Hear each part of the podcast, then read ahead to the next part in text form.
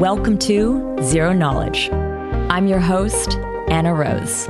In this podcast, we will be exploring the latest in zero knowledge research and the decentralized web, as well as new paradigms that promise to change the way we interact and transact online.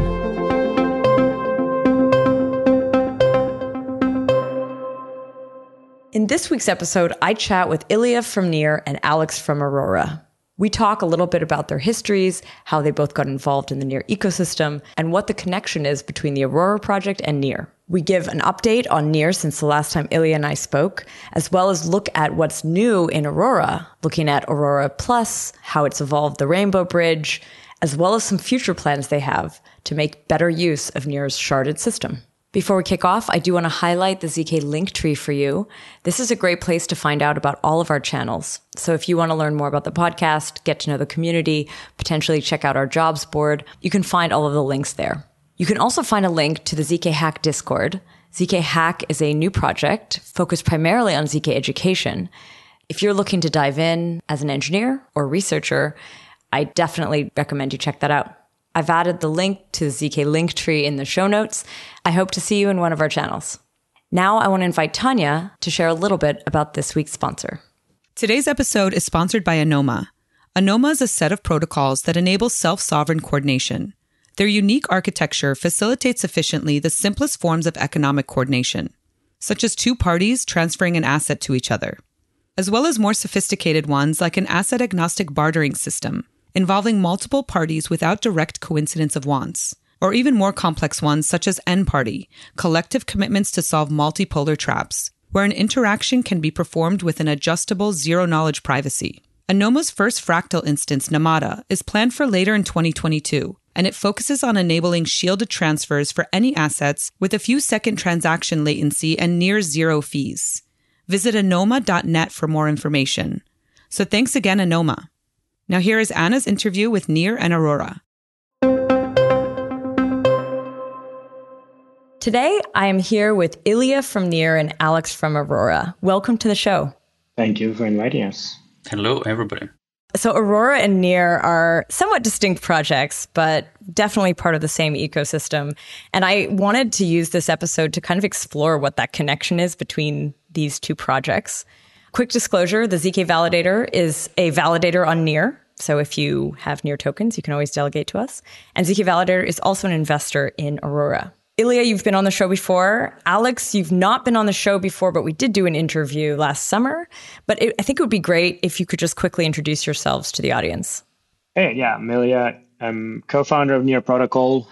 My, I would say, pre-blockchain experience being mostly in AI and I was at Google Research, led a team working on question answering. Google tr- was like translate, and so if you translate stuff or ask questions on Google, some part of my work and my team's work is there. Obviously, it's a huge team effort there, and uh, yeah, left to start a near AI startup with Alex Skidanov, different Alex, and uh, we've uh, kind of went through an interesting journey of teaching machines to program uh, until realizing that uh, we need the payment network to pay the, the real people who are giving us data and uh, starting to explore blockchain as a platform to build uh, some of the pieces on that until realizing that to build that we need you know simple secure and scalable blockchain and we didn't find one.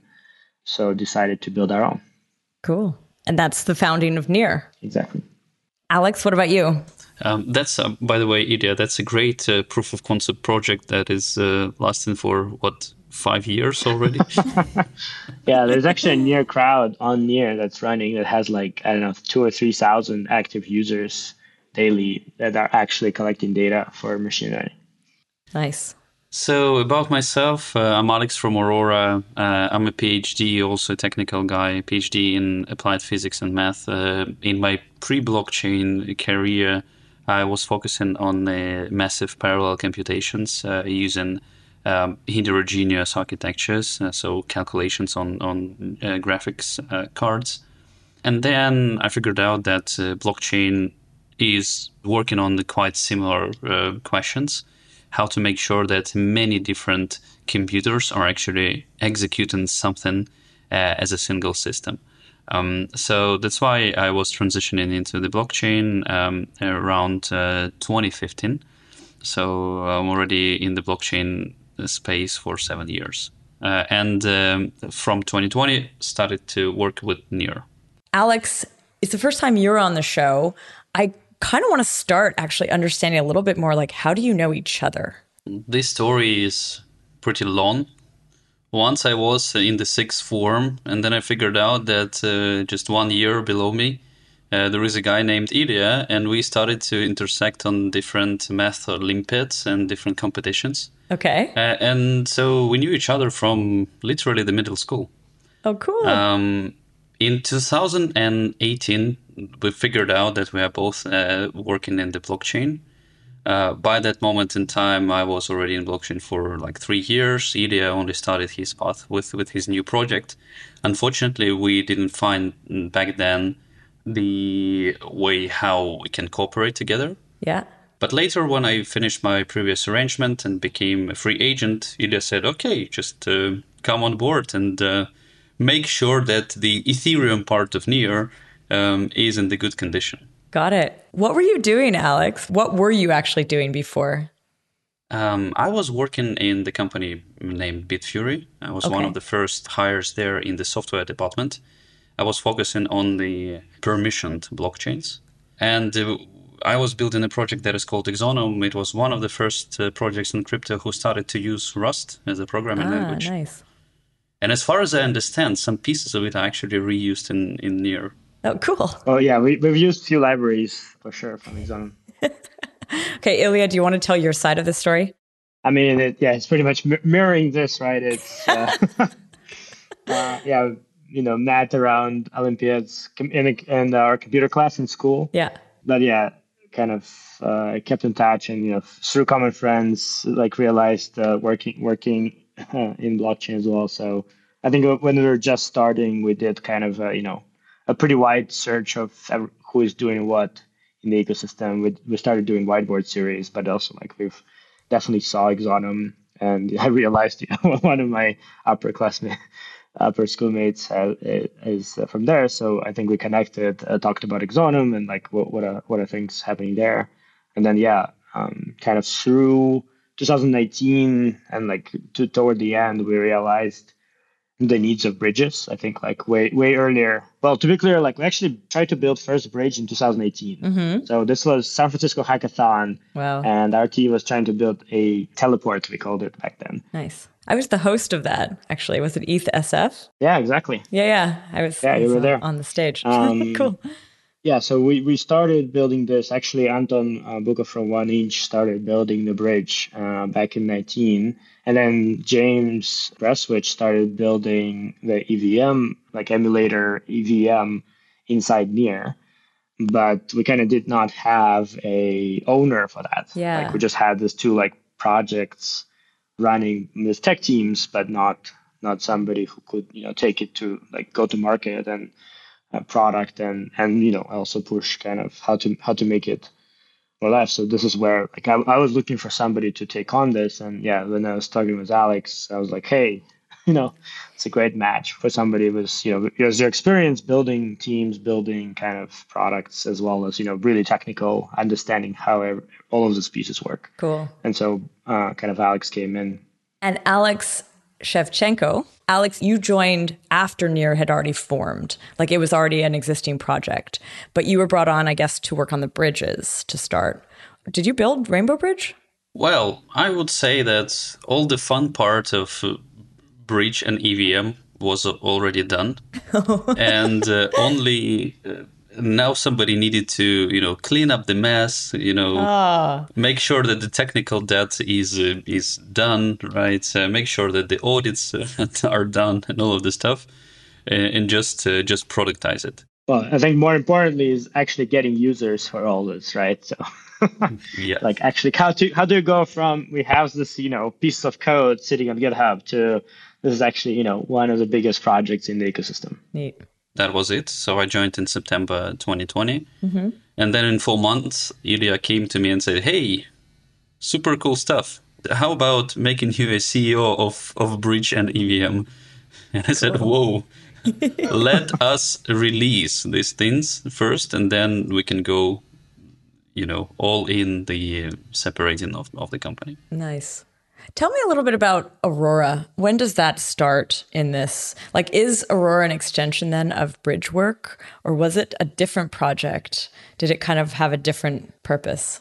It is a different project. It it was always a different project. Uh, okay. uh, so Bridge is about uh, moving assets and uh, trying to interconnect the blockchains, mm-hmm. while Aurora is some kind of compatibility department um, of Near uh, because Aurora allows launch uh, the Ethereum applications directly on Near without changing the smart contract code. Yeah.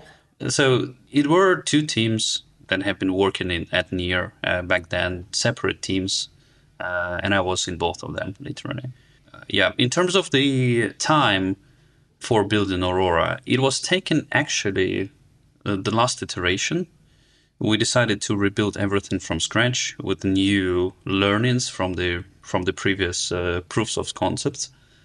And uh, we built it actually in a very short time frame it was around four months for the development of aurora and actually launch. Cool. Last summer we did this interview. Uh, there is a, a, video for it. We're going to link it in the show notes. It's a really fun interview. We actually talked a little bit about the history of aurora and where it was at would you say when you talk about rebuilding it, did have you rebuilt it since that interview, since last summer?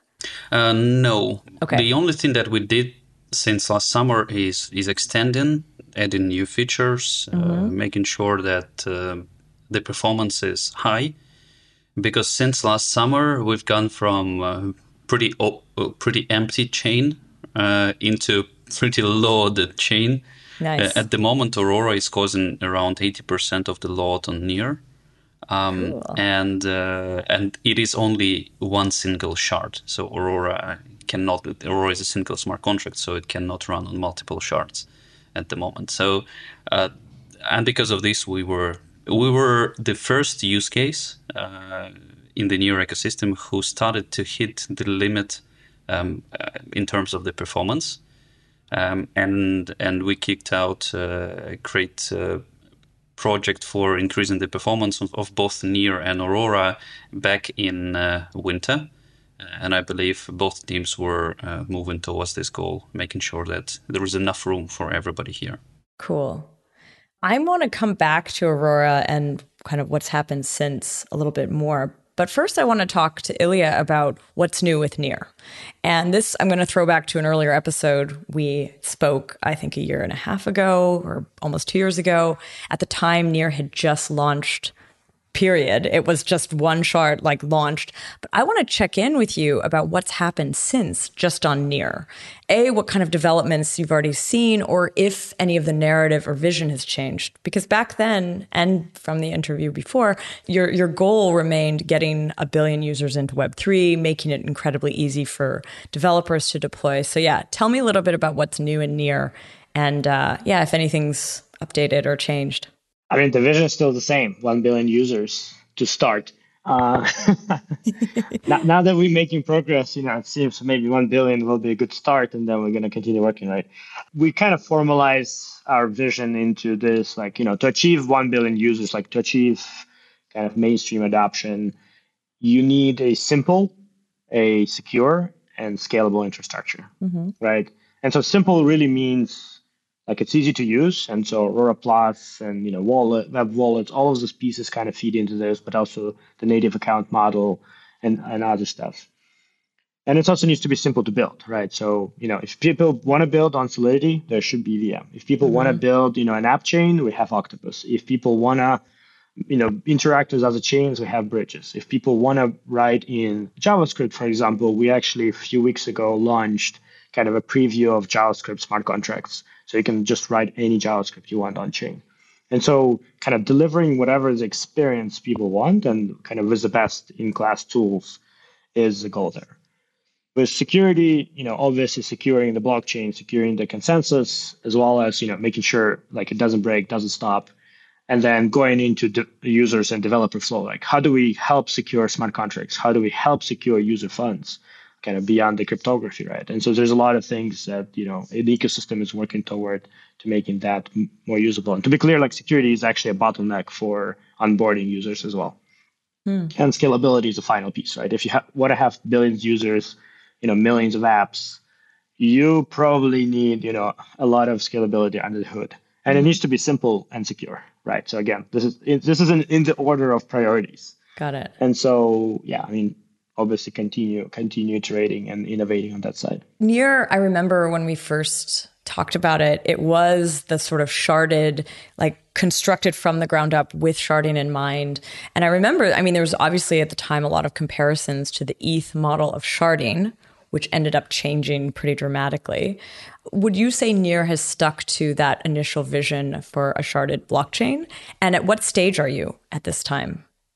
Yeah, good question. We believe, I mean, sharding is the only way to scale simply and securely, right? Again, like there's ways to scale and add complexity to the user, which is by adding a lot of different chains, and then user needs to think about them. It also adds, you know, security, pushes security to the user. Right now, you need to think: is that chain going to blow up tomorrow? Like, is this bridge secure, etc. And so this is kind of, you know, sharding is the only way to do this simply and securely.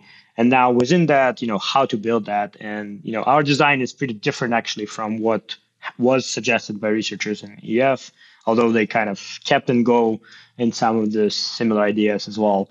But yeah, we end up, you know, building it and we've been launching it step by step. And so uh, last November, we have resharded our network to four shards. Uh, this had zero impact to the developer and user. So meaning as a user, you don't need to know that there's more shards as a developer, you don't need to change your applications. Like everything just kind of happened, and Aurora got its own shard uh, mm. during that process. I want to actually understand that what you just said. So it had its own shard because I always understood sh- the shards of Near as being very general purpose, but here you're saying like one application lives on one shard or they have a shard. I don't even know what that means actually. Are they are they the full shard? Is it only Aurora on that shard? So, so here is the difference of near kind of, I would say, approach is that the each smart contracts on near is actually its own shard, virtually. Okay. Each contract is it's almost like its own chain, but we package them physically to shards based on the demand and based on the layout that that currently network needs. And so this is exactly the same as you know if you build like in web 2 you like each record in a database actually can live on whatever shard depending on uh, whatever database needs for, for its indexing and for the for the load balancing mm. and as a user and as a up like higher level developer you don't need to care about that mm-hmm. right like mongodb can be you know like splitting records across a bunch of replicas and you know whatever you don't need to think about it and so this is the same idea so because each app each, each smart contract or a contract or account lives on its own virtual shard, they can be moved between physical shards at any point of time. And so what happened with that resharding is that first of all we split one shard into four, like into three different, and then Aurora contract specifically got its own physical shard. Okay, so this is interesting. You just mentioned virtual shard and actual shard. So when yeah. you say each application has a shard, they have a virtual shard. But in the case yes. of Aurora, they got both a virtual yes. and a real yeah, one. Yeah, their virtual shard fills in the physical shard okay. because there so has so much uh, kind of demand, right? And so cool. that's the idea of our kind of future vision is that this pro- right now this process is governance, like technical governance, right? Manually, you know, making decision of how to define a layout of virtual shards to physical shard mapping. Yeah but in the future, we want to have it dynamically. And so that's what we call dynamic resharding, where depending on the load in the network, uh, it actually will decide which kind of accounts should be allocated to which physical shards. Uh, and then if some contracts in near ecosystem need a full shard of capacity, full chain of capacity, they actually get their own chain. And so this is how, you know, a lot of people like, hey, we'll need a whole chain of capacity. And actually on near, you can get that but you only need to pay for what you need, not for, you know, for the whole chain of capacity if you don't need that. Does the near, like the sharded near, the physically sharded near, does it have a single VM? Anything that's deployed on it, I'm assuming, like on that base part, that is all going to be written in a single language, right? So it's not single language, it's but it, it compiles to WebAssembly. Okay. So WebAssembly is this generic VM that you can compile, for example, EVM to or JavaScript to. And you can compile, you know, Java, Rust, uh, C++, etc. to. And so what we in result having is actually like ability to write in many languages already. Uh, I think there's already like three or four languages actually people have written on.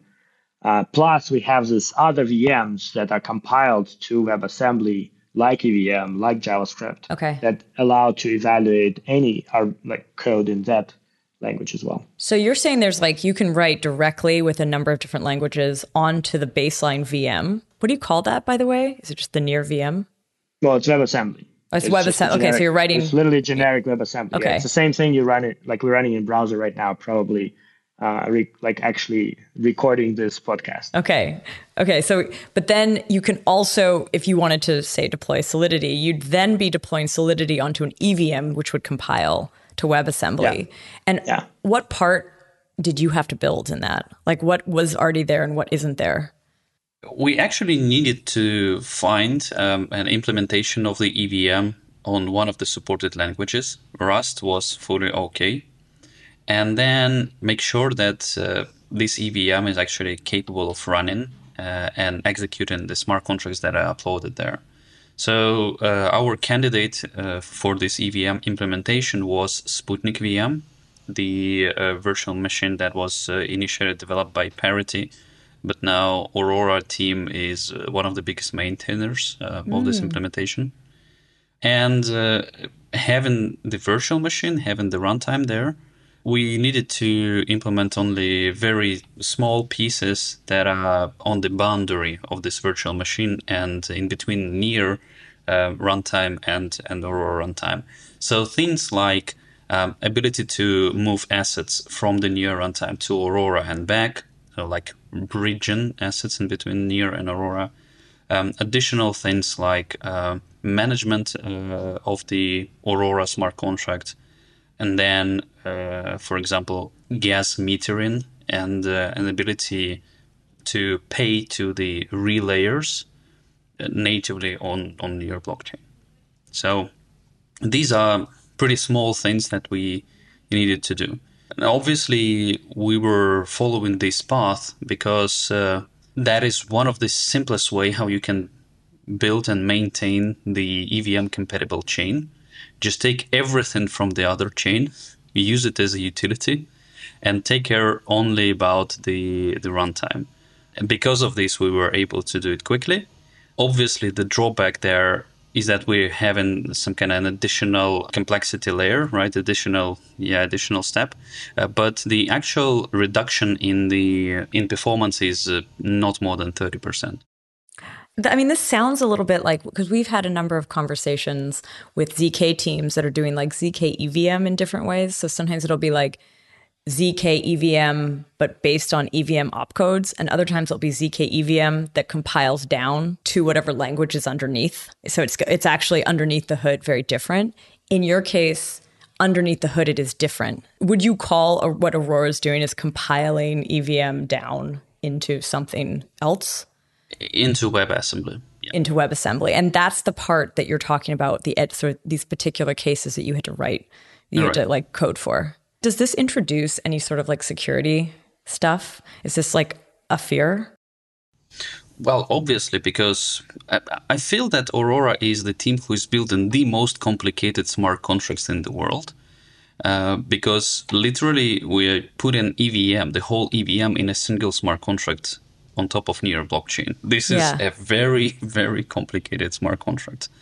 Uh, besides that, we also taken care of Rainbow Bridge that has a near light client implemented as a Solidity smart contract, right? So again, it's kind of complicated thing. And Ethereum light client as well, which Hmm. is probably the most complicated light client in the world. And that Yeah. does that Ethereum light client live on Aurora or does it live on Ethereum? On it lives on Near. Oh, it lives on Near. Okay. Ethereum like client lives on Near. Okay. This is for the bridge, I guess. Yeah, right. Okay. So, so like we are building very, very complicated smart contracts. It's probably our specialty. so, uh, and obviously, we are pretty worried about this. That's why we have continuous audits. Uh, we have a very beefy uh, bug bounty program. Um, just recently, Rainbow Bridge paid out uh, a 6 million bug bounty, the second largest bug bounty in the world, just because, well, there was a bug there, and uh, thanks to White Hacker, they found it and reported it. Did a great job for the whole of the community, and uh, uh, with a very light heart, uh, we were able to pay quite a lot of uh, money to the hacker. But uh, we know that he, it is he who secured our users, so all is good. When you talk about this deployment of the full EVM as a smart contract, is it not somewhat similar to some of the rollups?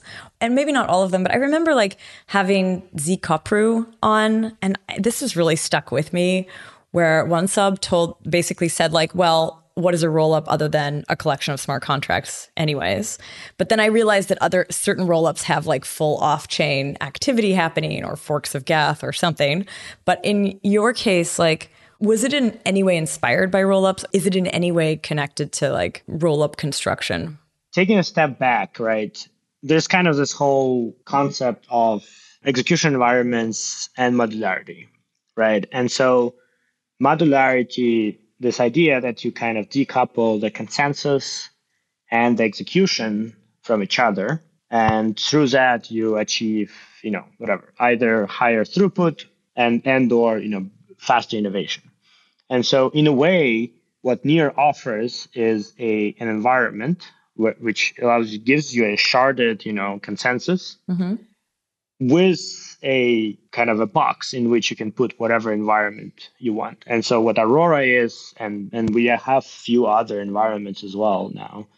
They are the execution environment. In that sense, back I think uh, whenever was that, like three years ago, I, I remember Vitalik and, and other folks were talking about it as well like, hey, we can just take EVM and put it as smart contract, like mm. as, as an environment on top of the sharded blockchain. Now, this is kind of in spirit similar to rollups because rollups are using the Ethereum or whatever layer one as a consensus data availability layer, which, you know, that's what Near is, and then running kind of the execution environment separately. Mm-hmm. The problem with rollups is that you don't have state available directly on your uh, kind of consensus layer, mm-hmm. which means you have latency. You, you, you by, by splitting these two things from each other, you, you're introducing latency. And like with zero knowledge or optimistic, it doesn't matter. You always will introduce latency between kind of the execution and the finality. Mm-hmm. And if we go back to our philosophy, right, simple and secure, users don't want to think about it, right? You send a transaction, you see confirmation, you want to know it's done, right? Not not figure out like, you know, is it going to settle for seven days or, you know, are we going to run fraud proofs? You know, is, do we need data availability sampling? Like all that should be handled by the protocol. Mm. And so what Aurora is, it is a rollup, but it's a realistic rollup, right? It's actually final right away. And so every single transaction is going directly to near, settles on near right away and gets finality. Mm. And so you have the state directly available from the same validators you would get any other state of near. Right now, my, my mind has now gone to like Polkadot with the relay chain and the parachains, and I'm trying to remember what their relationship is in terms of execution. so, like, is there any influence there? So, we did this uh, whiteboard series with everyone, right? Yeah. And so, we definitely learned the data availability mo- module w- with Polkadot. That was Interesting. like I d- I don't think we've realized we can use it in that way before that whiteboard. So yeah, I mean, I would say like Polkadot, like it's it's definitely like in in a way, right? I mean, all we all all of us are kind of exploring what is the setup that works, right? Yeah. But we we approaching it from kind of this set of philosophies and focus on user and developer yeah. versus trying to focus on you know kind of infrastructures with like hey you have your you can run your own chain right? Yeah. Although we have this octopus offers you a way to run your own chain and connect it to near and kind of lead security. But overall right is like how do we make it like a, as transparent to the user as fast as you know as flexible to use all of this right? That's interesting. Yeah. So i like you're trying to solve a similar problem. You're doing it in very different ways. Like your execution environments that you just talked about, they're not parachains in that you're not go, you're not vying for a slot in the same way. There's no payment in order to be to have access to that.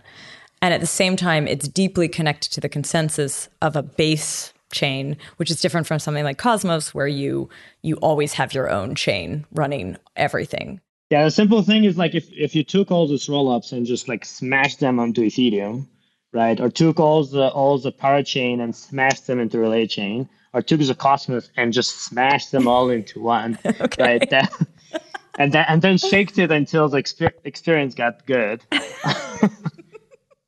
I like this metaphor. This is near basically. Somebody somebody called it Ethereum 3.0, but yeah, in our zone we call it just near. Okay. You just mentioned Octopus. I've never heard of this. So, can you share a little bit more about what that is that still in concept phase or is that like a thing? No, it's live. There's like I don't know, maybe a dozen uh, networks already running on it. Uh, yeah, so Octopus is actually is is a separate project as well, and so the way they work is they allow you to launch a existing like your code from Polkadot and potentially from Cosmos SDK as well, so uh, like Substrate code or, Pol- or, Cosmos SDK code, and uh, you can lease security. So you can mm. actually instead of instead of getting for a slot, or getting on validators, you can kind of pay a little bit percentage of your tokens of your net of your chain to lease security from uh, from their network. So you can think of it as like just you know a network of validators who offer security to others. But is and so it's kind of is the base here near? Yeah, yeah. So this this whole thing is smart contract on Near. Okay. And so it, it it facilitates all of these interactions as well as by connecting to this, you automatically are bridged to Near. So all of the assets, everything is bridged to Near, and they have like pallets in Substrate to connect to Near wallet. So you kind of get like both directions hmm. uh, inter interconnectivity. I mean, this is a narrative switch that we're just seeing kind of play out in the last month or so. This sort of like app chain, people who had been deploying on rollups or on different systems now wanting their own chain, or in, in certain cases, just feeling like instead of it, yeah, existing somewhere else, they'll just deploy their own that's very interconnected so they can still do the same things that they wanted to. Maybe that narrative actually stretch, stretches back longer than this, but do you feel like is it a response to that or is like what's the vision you see long term for something like this? For sure, yeah. Well, so our vision always been a progressive set of environments, right? And so, although like we started kind of as this like more monolithic structure, mm-hmm. um, it makes sense that you know potentially some some things like, for example, the main Aurora potentially needs a beefier machines, right, to run because you know it doesn't scale and needs a synchronous environment. And then some things you just cannot put on kind of monolithic environment. Like sometimes, you know, WebAssembly will be limiting if you're trying to do like GPU computation or whatever. Mm-hmm. And so, so there is a progression, right? You need to start somewhere and you need to have this core consensus, core agreement, and core set of kind of components to offer to users a singular experience. Mm. So from this perspective, like I mean, the, the vision will be like this, you know, threshold. And we actually have another project called Calimero, which is offers a private shards, like a shard that you can run within your internal, like behind firewall network, you know, in your company, in your even government. And so the data does not get exposed, but you have still a lot of the cross chain, cross shard communication available to you because all of the hashes are checked in and there is some data availability provided and some other features. Mm. And so like this is you know sliding all the way to like a different world right? Yeah. So this is kind of like you know a, a threshold of things and and and you know it depends on application what you're actually achieving. And so yeah like for example calimero can actually run auroras inside of private shards so you can have your you know whatever company running for example a dex that's internal to their own needs uh, and then settle into public blockchain because it's still a private shard right? It still can communicate with the public chain. So i would say like our vision always been this kind of not very monotonic, but a monotonic experience, right? You can, you know, your wallet should show you your private shard balances, right? And you should be interacting with private shards applications if you if you have permissions for mm-hmm. that. So monotonic experience, uh, and so to achieve that, you need a lot more integration uh, in a way that at least from my perspective, many other folks are kind of trying to do both in the rollup world and in the Cosmos world. Mm. And you know, Cosmos is kind of also you know working toward that with all the integrations and other stuff, but kind of starting from singular experience and then building in different directions is is just faster and easier. I want to go back to the Aurora shard because you just mentioned like the to work on the Aurora shard you'd need beefy machines, but like the role of the validator in Near and the role of validator with the shards and the role of the validator in response to Aurora. I think this is what I want to I want to understand this distinction. So right now, every, all the validators are the same, right? Yeah. So all the shard, like kind of this rotation. But you know, given Aurora is already running on a separate shard, and so like there's a way to create a, a marketplace for you know different capabilities of validators as well going forward. Okay. Like would you have a validator choose to only run the Aurora shard? Is that actually like something that would be on the roadmap? Or would they always run all of them somehow?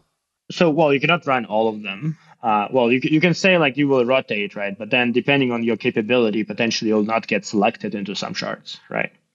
And so the computational requirements can be different as well. And so pretty much we can have marketplaces of, you know, computation and demand kind of facilitated by consensus. Um, and so right now, right now, this there's no marketplace. It's very like you know one to one mapping, and like everybody's kind of the same. But you know, over time, we can like and we're thinking of how to evolve that. Mm, cool. There's one project that we haven't mentioned yet, which is like very antithetical to the sharding narrative, which is Solana. And I just wonder, like, when you look at that model, is there anything you're taking from them, or do you feel like that's just sort of the wrong approach to just like make the chain is like basically making the chain is str- so strong that it can like handle all of this flow? You know, they they basically have come out being very clearly anti-shard. Yeah, so I mean, this is what I meant by you know there's like two sides of their approach. One is that hey, we're gonna run really beefy machines and we're gonna optimize the hell out of the all, all of the things to make you know use every bit of of of a computation on them, which you know is a reasonable approach. You know, if you really start optimizing, you kind of throw away some of the stuff that you know we consider part of the blockchain, uh, like state authentication. But that approach makes sense, right? And that's what I meant. Like as we move further, we can actually have a more kind of sophisticated matching between applications and hardware. Mm. Right now, this mapping is, you know, again, like very manually hardware, like manual governance of like, you know, technical experts, like which which shards, which apps, and then shards are all the same. But you know, over time, we can we can make that more powerful and more sophisticated like hey who has you know machines that are matching these requirements if you if you're not able you're getting downgraded like and stuff like this right by this logic just here's a quick question is the aurora shard like the solana of near in a way because if it needs beefy like well it can it can become one okay. yes I think the, the approach of Solana of like optimizing the kind of, you know, the away the VM and they replaced it. And this is where it gets like, there's some philosophical disagreement around like, we believe in simplicity and they believe in up like in optimizing everything, mm. which in result means their stuff is very complex. The developers, you know, their motto is eating glass, right, yeah. for their developers. And so well, we, that is very antithetical to kind of our approach. But at the same time, you know, if if we can 100x the performance of Aurora by creating a more sophisticated marketplace for hardware, and yeah. then offer that to other applications as well that are willing, you know, and need to pay for that, and and we have validators that went on board into that kind of uh, capabilities. You know that's a way to go forward as well. But you know it is still under the same kind of common consensus model which then still you know offers you a normal capabilities you know general hardware and you can replicate the data mm. and everything. You just mentioned this term eating glass. Is that actually from anatoly is that like a solana statement? So this is as far as i understood it was the idea that like the, it's so hard to use but if you go through it, you'll stick around or something like that. Is that roughly what, what it means? Well, no, eating glass is like this this idea that I mean, we should hear it from their mouths. But yeah. like the way I understand it, it's like it's it's so hard to to do, but but what you get in result is like this highly optimized, you know, okay, high performance system, right? And so they compare it to building, you know, high frequency trading systems.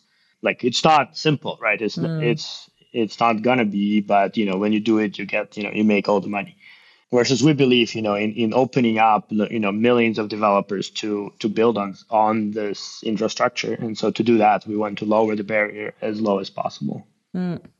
okay so i want to go back to aurora. Tell tell me what like aurora plus is actually because that's a product that came out pretty recently. It's very slick. It's very nice to use it's not the same as aurora that's like i guess it lives on aurora just tell me what that relationship is yeah thanks for the question uh, indeed, Aurora Plus is an additional product. The goal of Aurora Plus is to simplify the user experience when working with blockchains. Um, at the moment, if you would think about the user experience, that he needs to install Exchange, install um, maybe some additional uh, and KYC, maybe install some additional um, applications like wallets move the assets across the blockchains, pay the gas fees in different blockchains, in different tokens, and take care of the stuck transactions, replaying it, making sure that it has enough gas, gas attached, and so on. It is super, super complicated, and it is not going to work with Zoomers that are playing uh, their casual games on, on their mobile phones, right? And, and unfortunately, technically deep people who are capable of thinking of uh, all of these complexities, they are not constituting a billion of people in the world, right? Yeah, okay. Yeah. However, Zoomers are actually, you know, probably several billions by this moment in time. So, uh, so we need to optimize for these people, and there is no bad things in this. It's not like a betrayal of the concepts of, of the blockchain. It's just the evolution that needs to come in place. We need to make sure that the user experience is better, uh, and it is not that bad uh, as it was, you know, five years ago, right? So Aurora Plus, uh, this is the product for implementing the better user experience. At the moment, we are um, allowing for one simple uh, idea which is the personalized ex- user experience when working with the blockchain. And when I'm saying personalized, I mean, for example, personalized gas prices uh, for people. We offer to all of the users of Aurora Plus 50 free transactions per month. And while uh, I can have, I still can have this quota. If somebody else reached uh, or already maxed out his quota, he starts to pay uh, on a per transaction basis. This is achieved through a um, very specific configuration of the wallet. So our RPC is capable of understanding who is the user that is uh, communicating with the blockchain at the moment. Later on, we are going to migrate into the subscriptions for the blockchain. So at the moment, we are a little bit like in in the end of 90s uh, when we're paying per second on our mobile calls, and it is not very good um, because we constantly need to think of this. But we are going to pro- uh, do a quantum leap from 90s to, to, to 20s uh, and actually have subscription plans for our mobile data that you get 10 gigabytes of internet and that's it. You stop thinking of it and actually you are able to click a button uh, automatic renewal, right? So this is something that we would like to implement. But this would be on transaction fees. This is on gas. Uh, yeah, this is this is for for transaction fees, but like in general, you can think of this in general the access of to the blockchain right? These these are the transactions these are read requests for the rpc maybe some additional features that that you're going to unlock there. Uh, but besides that we also would like to give an ability for third parties to pay on behalf of the users. This is a very very simple feature once the previous steps are done but it is extremely powerful. Here's an example for you I'm a user of a YouTube. I know the business model of the YouTube. I either need to pay subscription fee or I need to watch ads.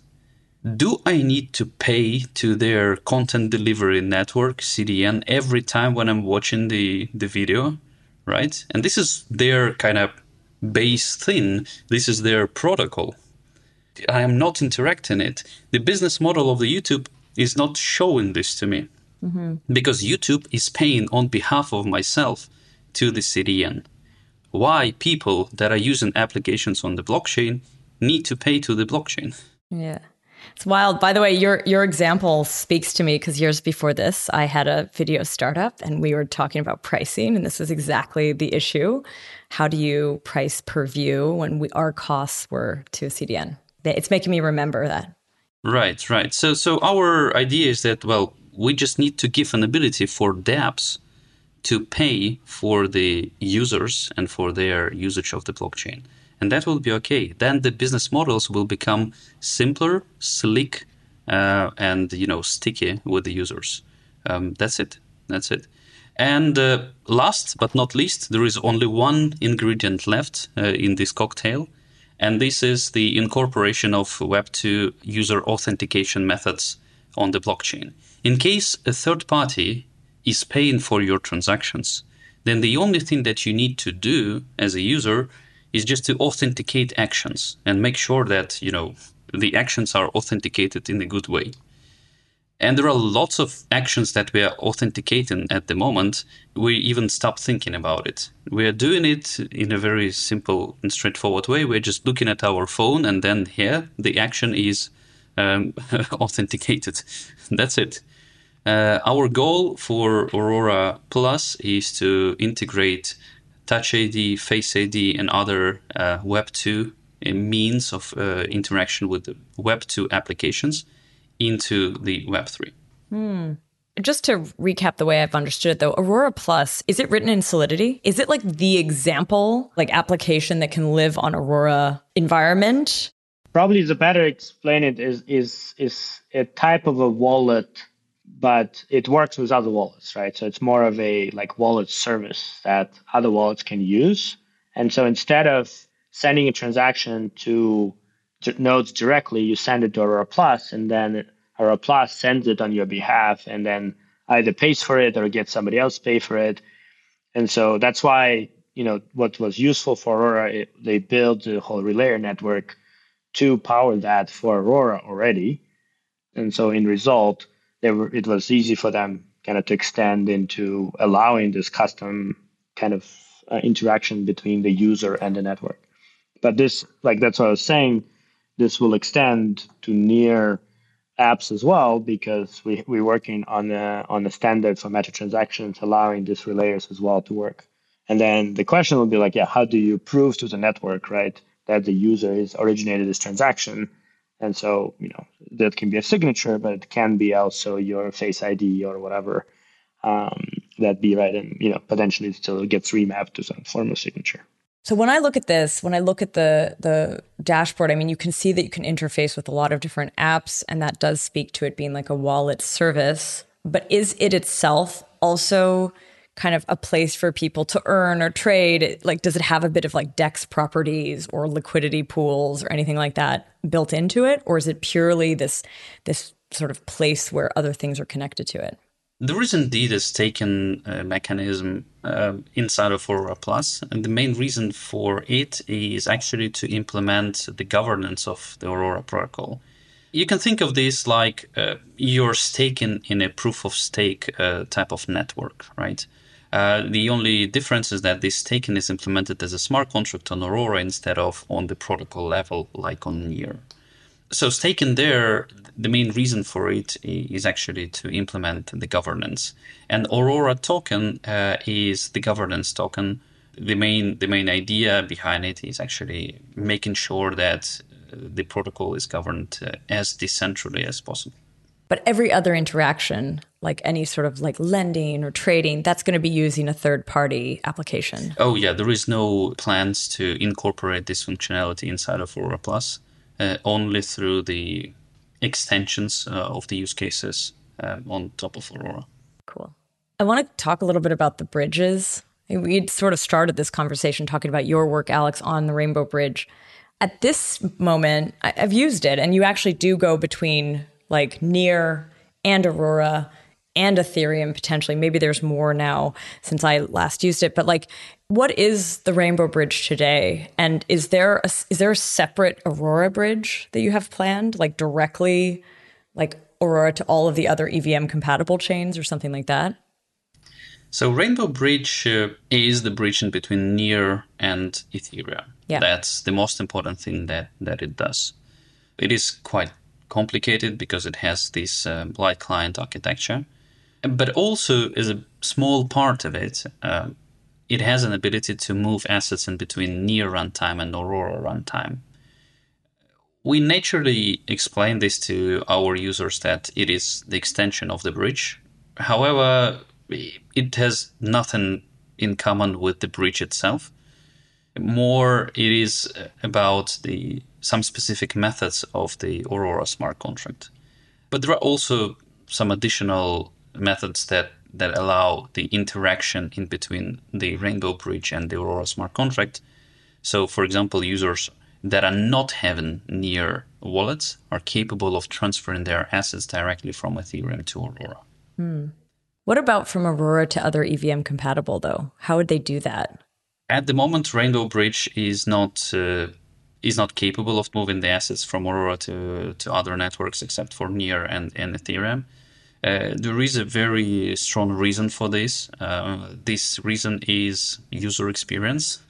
Uh, again, we're we are prioritizing this. Like we do not want to complicate user experience for people because nowadays there are lots of bridges that are launched and then you're bridging your uh, BTC to one network to from one network to another network and then you see that on this target network there are five different BTCs mm-hmm. whether you're owning the right one in order to stake here or provide liquidity here you don't know super complicated right yeah. the reason why it happens why this confusion is there is that because money in our you know usual world does not have the traces of the history where this money have been printed and through which countries they were going into your wallet. Yeah. While in our interconnected world, the blockchain world, it, it makes a difference. So something needs to be developed. There are there are sev- several ideas how this can be fixed. So we are not rushing out uh, additional networks, you know, not to confuse our users. Okay. But what if somebody like what if one of the bridge protocols or interoperability protocols, like if it's EVM, couldn't they just deploy on your on Aurora? Like they could bridge to somewhere else. Oh yeah, absolutely. Uh, there are multiple bridge protocols that are already yeah, working. I think at least six six protocols are alive. Right. Yeah. So Multichain, all bridge, deBridge, uh, wormhole, mm-hmm. uh, all of them are already deployed on Aurora and working. Okay doesn't that kind of cause the same problem though this fragmentation of like single it token causes, liquidity? It causes yes. But like okay. this is the this is the permissionless uh, and decentralized world right? Yeah. Uh, our idea of taking care of the users maybe not in the heads of other people right? So fair. Do you actually imagine also like an implementation of IBC or something like that anywhere in the stack? To be able to interact with like other IBC enabled chains? There were discussions happening like half a year ago, and as far as I understand, some team that is outside of Aurora, Aurora team should start doing this, uh, mm-hmm. uh, but unfortunately, I, I do not know what is the result. Where would it live? Where would an IBC like? Would it be in near in the bridge or in Aurora? Because it's not it's not EVM specific IBC, but I guess there are I, there are EVM implementations. So we actually have drafted out a design of connecting Rainbow and IBC together. Ooh. And so, uh, although they're a little bit different designs, but their spirit is actually very similar of having like client verification and uh, kind of communication on top of it and so there, there was ideas and and uh, i think you know there was few teams that were exploring uh, kind of to build that. And uh, i think like with sounds light client uh, zero knowledge proofs uh, maturing that probably will make it easier because we can just leverage the proof instead of rebuilding the whole light client verification every time. And so we can just use a you know proof verifier on the other side and then build on top. Very cool so, what's maybe the future of Aurora Plus? Like, where does it go from here? So, Aurora Plus has a very straightforward goal, which is fully aligned with with the goal of Near, onboarding uh, insane amount of people to the blockchain, and this is it, its future. I hope that Aurora Plus will become a default way for people to interact with Aurora as well as Near. Okay. Um, and uh, who knows, maybe some of the ideas of Aurora Plus are going to be adopted by the other blockchains. Uh, and uh, then it will become a standard way of interacting with the blockchains as a whole.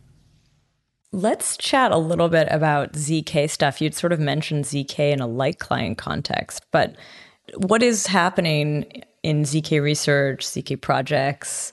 Like, is Aurora actually looking into using ZK anywhere in its stack? Yeah, well, obviously, uh, all of the ZK science and all of the research that is happening in the ZK space is super interesting just because, well, we are tech people and we love all of this nerdy stuff, right? Uh, but besides that, besides that, it actually can bring uh, some good properties, uh, especially to Rainbow Bridge. So at the moment, uh, because of the limitations of the Ethereum mainnet, near cryptography is not able to be validated there at the moment uh, when we are committing new near blocks to the light client. Um, it's just going to take too much gas for the computations.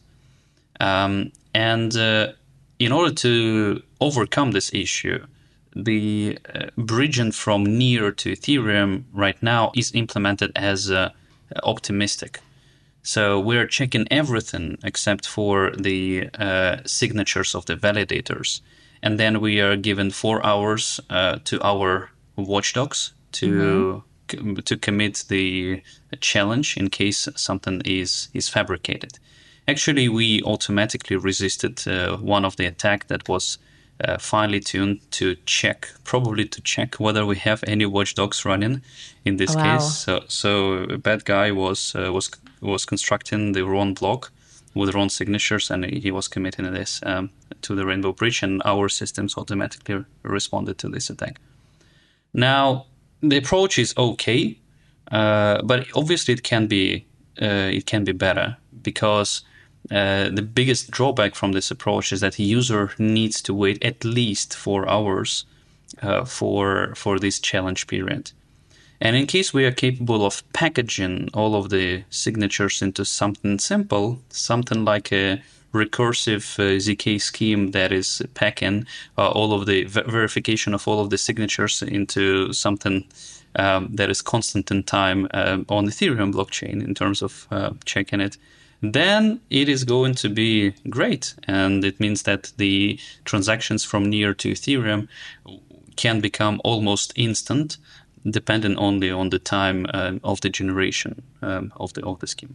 Mm. So uh, we are working right now with uh, with a company named uh, Electron Labs on packing these signatures. And uh, once the code is reviewed, because that's that's an additional problem. Uh, when you have a bridge uh, with hundreds of millions in, in, locked in the smart contracts, obviously you do not want to. you know, what we would like to make sure that everything is going to be good. So it is real ZK research that we're planning to put in production. And for this, it is not that simple to find uh, very qualified security companies that will be able to do security audit there because this is on the edge yeah, yeah. Um, of the science. What other ZK projects would you say are happening around Near? I would say one side is continuously going down the architecture of Near, right, and actually compressing more and more stuff, right? And so I think like a lot of people have focused like how do we build you know zero knowledge VM. That's the hardest part, and it will take the longest time to build to do research to figure out how to do it to make sure it's bulletproof. You know, nobody can exercise it. And so we kind of being more pragmatically starting, well, how do we do light client, right? So kind of the t- top of the of the part, and then we can actually go down and start compressing, for example, signatures on transactions in a block are actually taking sometimes more than half of the block size, right? So if you can compress it, you can actually increase your throughput of, of the data to X, right? You can start compressing a lot of other pieces, right? Verification of signatures on the chunks and stuff like this. So like there's a lot of pieces that you can do kind of even before you get to the VM mm. to improve your whole infrastructure, right? And that and that in turn actually tra- transfers into like better connectivity with other chains and, and other things, and like faster syncs as well because you don't need to re-verify. You need less storage needed to store all this information on disk for nodes. On the flip side of this is we already have put one chain on Near, right, as a smart contract. We can put more chains. The, the other chain to put is Zcash, right? So putting the sapling type of privacy pool as a smart contract in Near is also possible. And now embedding that directly into wallets, allowing all of your balances to be shielded uh, kind of as you are interacting with other smart contracts and they you know that get unshielded when you're go- going. And this is where like aurora plus and meta transactions and other pieces actually come in as well because you need to be able to pay or not pay for transaction fees when you're sending privacy private transactions.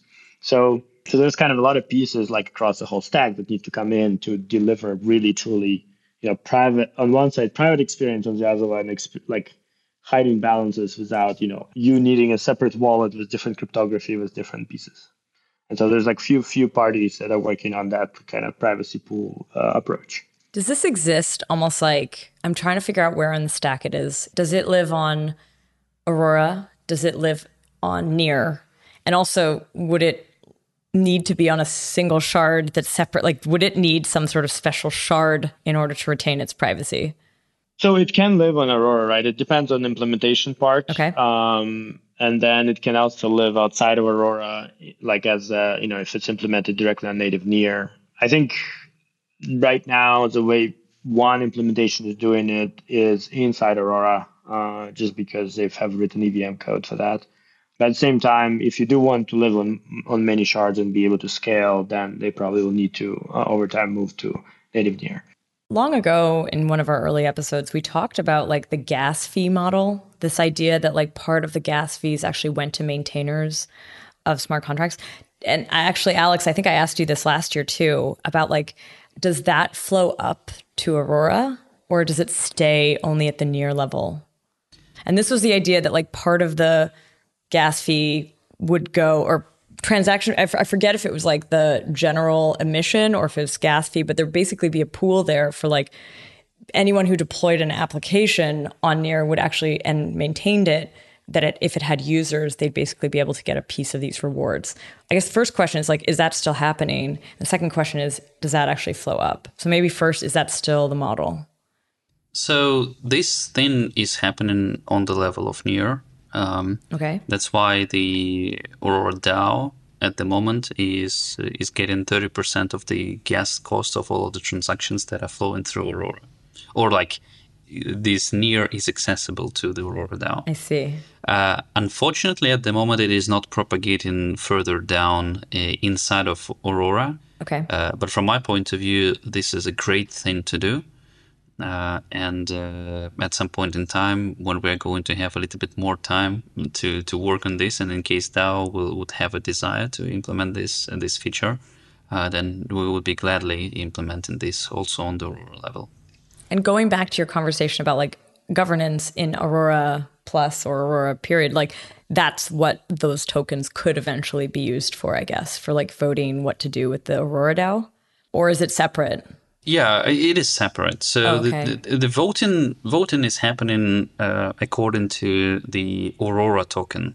Uh, it's a separate token, separate ERC20 on Aurora. But these additional kind of cashback payments to the creators of the smart contract, I do believe some people would be capable of creating sustainable business models out of these mechanics things that that we see at the moment with the open source software. Uh, there are companies that are building open source software and they're living just because of the donations of the people and companies who are actually using this software. So implementing this, uh, you know, 30% gas fee that is allocated to the creators of the software or the deploy- deployers of the smart contract this is literally implementing this business model for the open source software live on the blockchain. from my point of view, this is one of the greatest ideas out there implemented in Near protocol. Unfortunately, it is not, you know, picking up uh, uh, that fast. Though somebody is going to discover it and make a big splash with it. Mm, cool. One thing I did want to talk about before we sign off is basically the connection between Near and Ukraine. Both of you are from Ukraine. I know a lot of your team is based there. Can you tell me a little bit about what the last six months have been like, and also maybe how the project interfaces or like interacts with the conflict over there? If there's been any sort of connection points or yeah, anything on that front. Yeah, for sure. I mean, Alex has his own story, but uh, from my side, kind of when the war started, we've tried to get and to help everyone to get to safety uh, who was in the harm's way, and that was a pretty complicated operation. Um, at the same time, we try to figure out how to help, and I think like all of the crypto community in Ukraine kind of band together to uh, figure out how to help with everything from you know doing supplies to providing information to you know helping uh, government with various things. And uh, the thing we realized very quickly is that most of the NGOs don't have a crypto at donation addresses, and a lot of people from outside of Ukraine in crypto were like, "Hey, where do we donate?" And so we started an Unchained fund, and it took like you know 20 minutes to start pretty much a nonprofit, and then you know one million dollars in the first 24 hours, and so that allows us to kind of quickly start collecting donations and then distributing them. So we had like 5,000 people network of volunteers on the ground who were you know, sometimes having like hundred dollars to buy some supplies and distribute it in, to to people around them, uh, and some was like you know hundreds of thousands of dollars of uh, medication, of like insulin, antibiotics, sending to different places. Mm. Uh, I mean that was impactful and a lot, and kind of ga- almost gave time for like NGOs and you know governments and to pick it up, pick up steam, and then government actually institute a crypto donation system as well, which we've participated and there's actually a account on Near called Ukraine that you can donate to. And so, yeah, I think like overall, I think crypto played a very powerful role, especially in the first weeks before kind of, I would say, the regular systems got up. And it was very unclear if the regular banking system would work, if it will be bombed mm-hmm. out, uh, honestly, in the first days. And so crypto was like something that actually up, will be operational even uh, during this uh, kind of uh, terrible times. Did it become for a period like the currency? Could people actually like would people be accepting that as payment for things? Like, w- was there actual like on the ground folks using it in a in a way that we hadn't seen before? Some, I would say, like cash was still was still very popular, but okay. I think crypto became very very desired as well. USDT was trading like fifteen percent like higher in Kiev. So like you would need $1.15 in cash to buy a dollar of USDT. Did you also see places where it's like if only we were like a few years ahead, it would have been better? Could you almost see then like real need that maybe you hadn't noticed before or you hadn't like quite realized tools that were missing? For sure, yeah. I think the reputation and kind of more like social, like on-chain social reputation being able to just like distinguish, you know, and identify and kind of propagate information across like kind of sounds of DAO tooling was, you know, and, and a lot of just like accounting tooling that wasn't there. Like, you know, even though we had everything on chain, we did not able to like produce reports we needed and stuff like this. And so I think like disaster relief and, and kind of this kind of large coordination problem is what blockchain is built for. We have all the pieces, we just don't have kind of a it's all together. The problem is there's no motivation to build that when there's no disaster. When there's disasters, there's no time to build it. And so yeah. you kind of need to build it when there's no, like when everything is fine with the design that it will be used when things will be really bad. And so uh, this is kind of, I'm like, one of the projects I'm really excited to work with some folks is, is kind of productionizing what we've ended up kind of cobbling together in a chain for next time. Hopefully we can, you know, roll it out in, you know, in hours instead of days or weeks, right? And being able to like hit ground running right away, and then give it to like NGOs and and uh, even governments who do disaster relief themselves to be a lot more efficient. Like I mean, honestly, like sadly, there's still a bunch of scam and like people were stealing stuff, etc. And so this is where like we need reputation, we need a lot more traceability, we need like authentication. There's folks who are doing IoT devices who are putting stuff on chain as well. Like it, we can actually package all that in a very kind of coherent solution. What about you, Alex? For me, all of the situation is um, is extremely painful. My wife and the child were in Kharkiv at the moment when uh, when the attack uh, happened, and uh, they needed to evacuate from there. And uh, it's just uh, extremely stressful. Um, uh, literally, we started our life with with a blank page just because of this. Wow. And I'm and I'm a big uh, a big patriot of, of my country. I, I wanted to live in Ukraine, though I have been in many different countries uh, all over the the world.